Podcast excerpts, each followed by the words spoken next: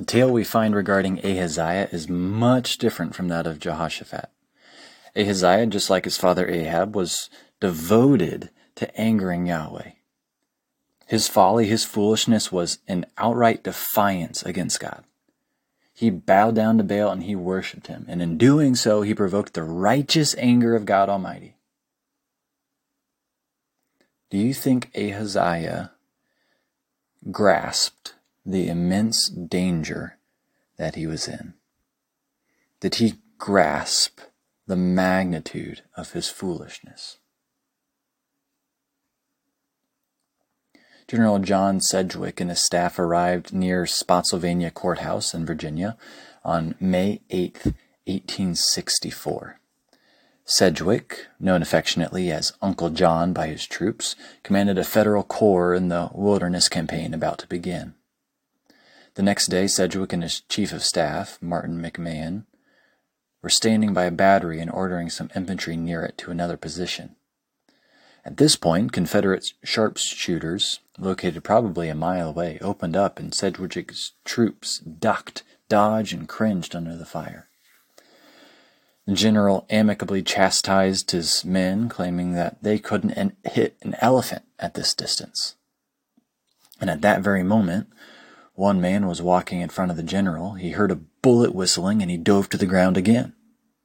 Sedgwick nudged him with his boot. He was ashamed of the soldier, dodging bullets that way and again assuring they couldn't hit an elephant at this distance. So the man stood he saluted, but based on his expertise, he repeated his creed I believe in dodging. Sedgwick laughed and dismissed him. Then there was another whistling sound. McMahon heard a dull thud. He was about to resume his conversation with Sedgwick when the general turned toward him and there was a hole under his left eye spurting a stream of blood. Sedgwick fell into McMahon's arms, knocked both of them to the ground, and lay there dead. See, Sedgwick thought the Confederates used only short range rifles, and he didn't know that the sharpshooter who felled him with this 45 caliber bullet was caressing a British-made Whitworth sniper, sniper rifle equipped with a telescopic sight. General Sedgwick didn't have a clue about the danger that he faced. Ahaziah didn't know the extreme danger he was in when he taunted Yahweh by his sin. But do you realize the danger that you're in when you flaunt your sin to God.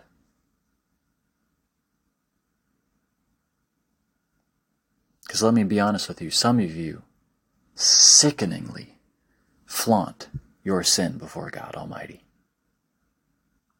Do you know the danger you're in when you live in total rebellion against your parents? Do you understand how foolish you are when you pretend that God's law regarding moral purity and sex don't exist? Do you grasp the danger of a lifestyle that totally defies God? Well, if anyone understands the danger, it was Jesus, and he warns us against it. In Matthew chapter 10, verse 28, he says this Do not fear those who kill the body, but cannot kill the soul. Rather, fear him who can destroy both soul and body in hell. I mean, if there's anyone that you should be afraid of if you're actively living in sin, you should be deathly afraid of Yahweh. Why?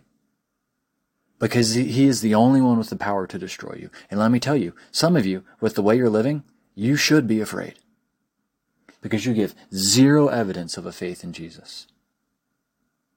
Paul said it this way in 1 Corinthians chapter 16. If anyone has no love for the Lord, let him be accursed.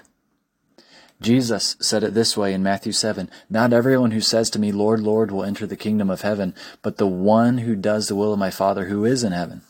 On that day, many will say to me, Lord, Lord, did we not prophesy in your name and cast out demons in your name and do many mighty works in your name? And then I will declare to them, I never knew you. Depart from me, you workers of lawlessness. The writer of Hebrews said it this way, chapter 10. It is a terrifying thing to fall into the hands of a living God.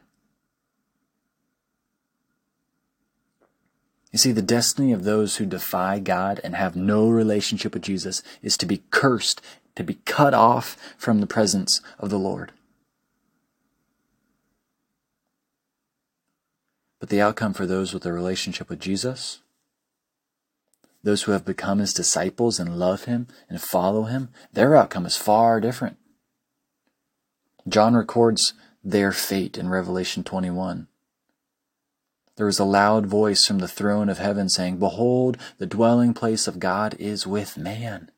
He will dwell with them, and they will be his people, and God himself will be with them as their God. He will wipe away every tear from their eyes, and death shall be no more. Neither shall there be mourning, nor crying, nor pain any more, for the former things have passed away.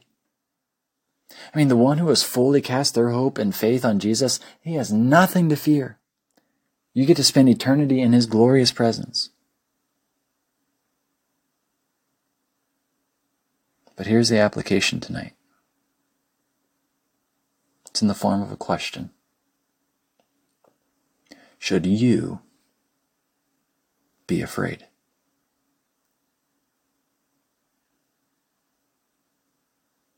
If you have a relationship with Christ, celebrate it.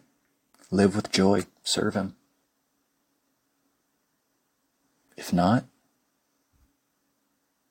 be afraid. Be terrified of the one who will righteously judge you for your sin, for living in defiance of Yahweh, just like Ahaziah.